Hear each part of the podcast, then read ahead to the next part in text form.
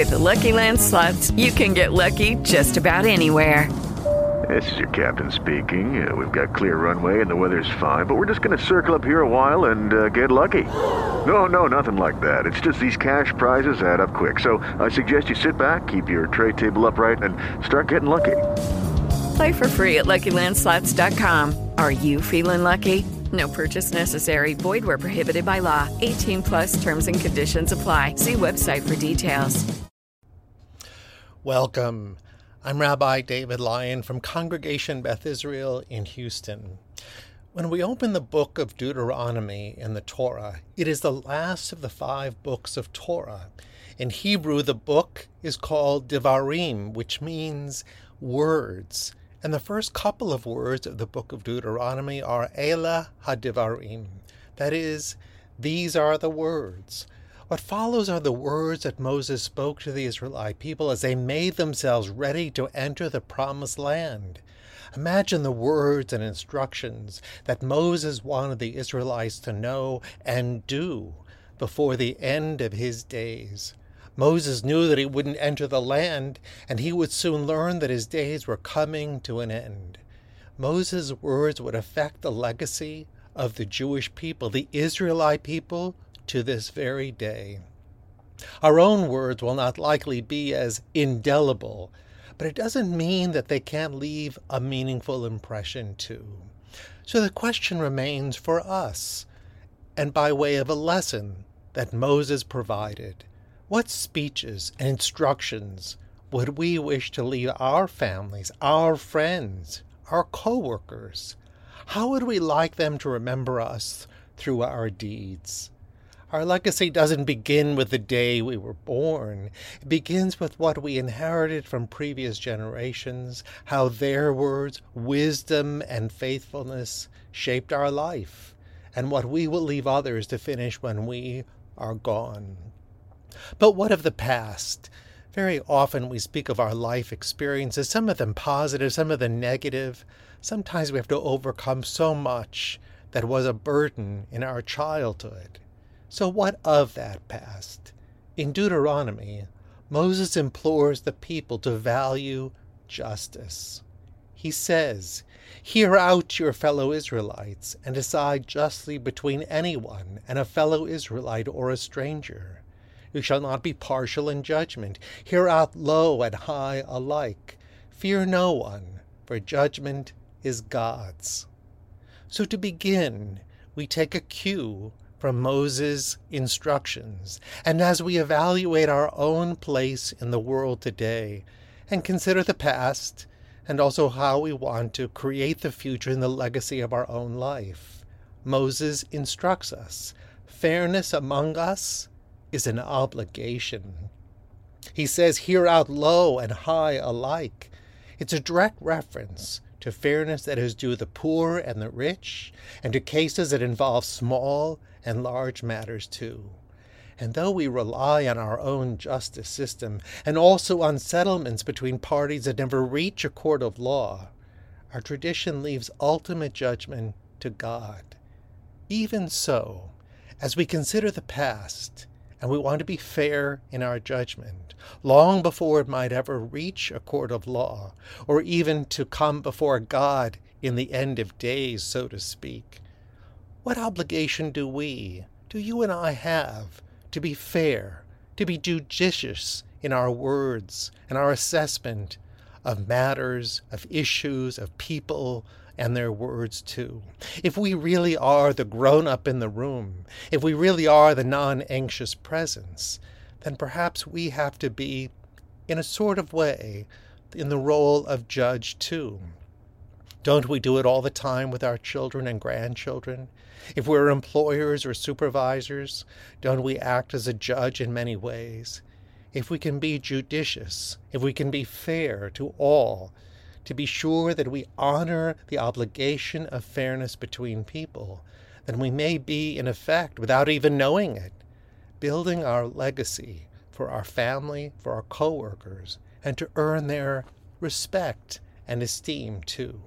And perhaps because we might not have been treated in the way that we would like to treat people today, we can build our legacy by a, understanding the past, what it was, what it couldn't be, perhaps to let it go or even to forgive it, but making a commitment to ourselves to be sure that the present and the future are different.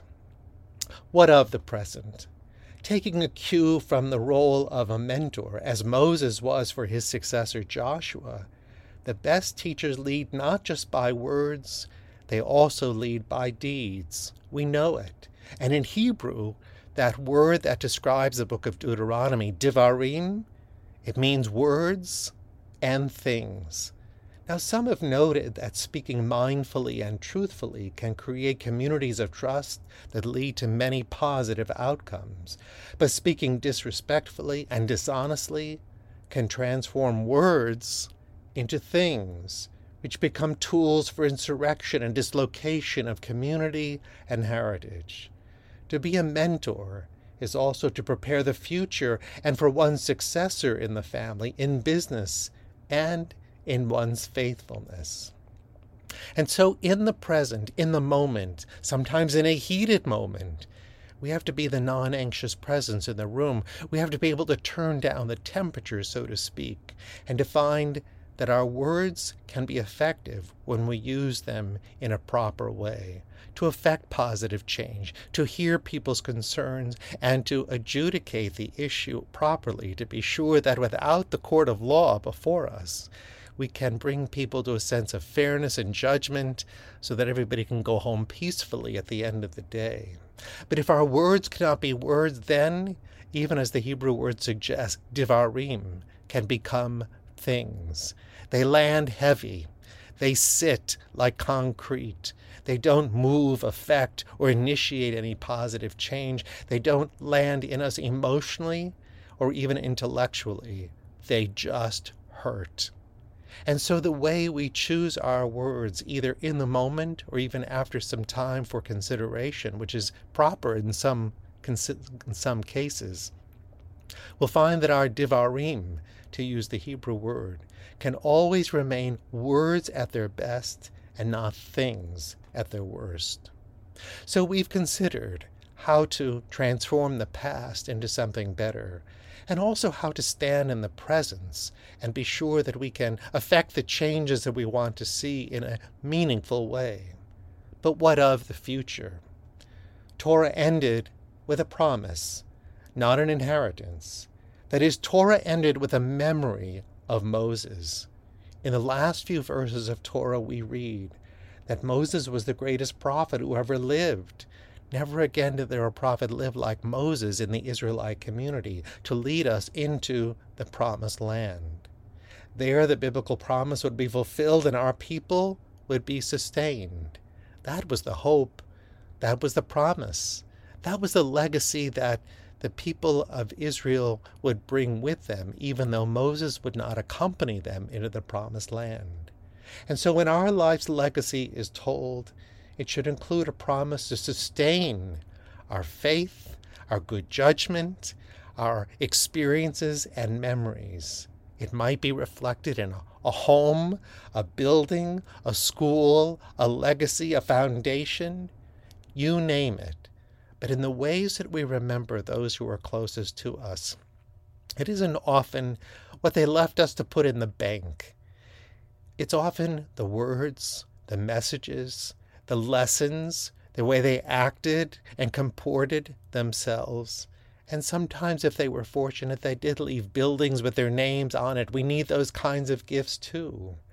But in the end of our days, it isn't really a bundle or an inheritance at all that should be remembered about us, but rather how did we affect a, a generation that would learn from us how to speak, how to use words, how to pass judgment, to be sure that we were constantly building the family we love at home, the neighborhood and the city that we've come to contribute to and to benefit from, but also those with whom we've worked.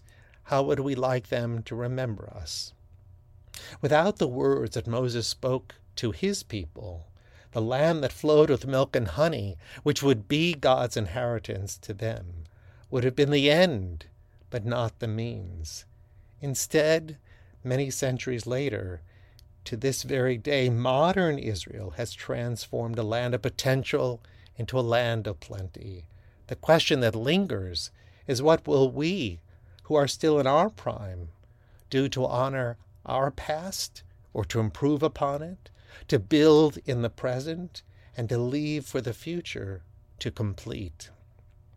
The answers reflect all of our sense of faith and commitment, perhaps to the obligation that we have to God, whose, in whose image we are created. But if it isn't to God, God's self, then perhaps simply to each other as human beings who strive to live to a very high standard of moral responsibility. The questions have been posed correctly. Now, what will we do to build the indelible answer that we would like people to remember about us? I'm Rabbi David Lyon from Congregation Beth Israel in Houston. To listen again, to share this message with others, find it at sunny ninety-nine dot com or at my podcast called Heart to Heart with Rabbi David Lyon. You can also find it at the iHeart Media app. As these summer days and fall season come, we have to prepare to appreciate the seasons of our own life. There is a past that continues to grow. It isn't only our childhood memories, it's also the where places we've been and the deeds we've already done. Some have been magnificent, and we're proud of what we've accomplished. But sometimes there is regret and remorse. Judaism, like other faiths, provide a means of repentance, to overcome and be forgiven for the things that we couldn't help but are committed to doing differently in the future. It helps us to stand firm on our own two feet and to face the present with people who are dear to us, to be sure that they understand that while we are not perfect people, we are people who recognize the difference between right and wrong. And the legacy we wish to build with others begins at home, with the people we call our loved ones, our dearest family and closest friends. But beyond it, because we are people of the community and people of the world, where we go, what we say, what we do, is a part of the root of that Hebrew word devarim, that means words and things.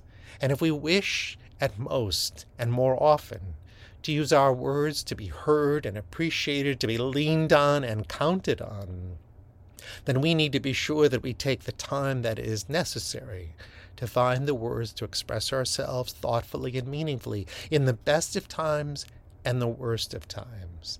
And I would dare say that currently in our world, we're faced with challenges to dig deeper and to find the words that express ourselves in a meaningful way so that others can understand us, even if they don't agree with us.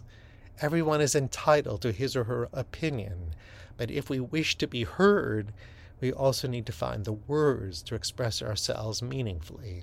If we don't, it's a choice, sometimes a consequence. But those words become things, and things can become all sorts of things. We don't want to give people ammunition if we use words that are hurtful, because the thing that we use instead of words will be used against us. We don't want to give them ammunition by offending them or inviting them to offend us. We don't want to give them things that can harm us physically either. Just to make suggestions or accusations that aren't fair or just can also be reasons why people will come back at us, if not now, then later. Our reputation is something that some teenagers misunderstand. They think a reputation is always negative. Of course, it isn't. A reputation can be very positive. Consequences can be very positive too. But which ones we desire, which ones we will earn, is completely up to us. And you know it. So we have to decide now, as our week unfolds, to understand for ourselves as leaders, as mentors in the places where we live and work, how will other people learn from us? The difference between words and things, how to be fair and just, long before we might ever come before a court of law, to be sure that the place where we live and work is a place of fairness, a place of justice, a place of peace. It really does begin by regarding those who came before us, even a Moses, was a mentor to his own people, who led them but not into the Promised Land personally, but with all the words and all the lessons and all that they needed to inherit, not by way of abundance, but by way of lessons for the future of their people. I'm Rabbi David Lyon. Thank you for joining me this time.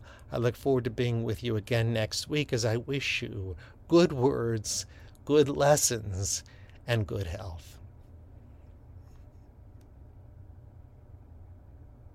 Hey guys, it is Ryan. I'm not sure if you know this about me, but I'm a bit of a fun fanatic when I can. I like to work, but I like fun too. It's a thing. And now the truth is out there. I can tell you about my favorite place to have fun: Chumba Casino. They have hundreds of social casino style games to choose from, with new games released each week. You can play for free anytime, anywhere, and each day brings a new chance to collect daily bonuses. So join me in the fun. Sign up now at Chumba Casino dot com. No purchase necessary. V G W group. Void where prohibited by law. See terms and conditions. eighteen plus.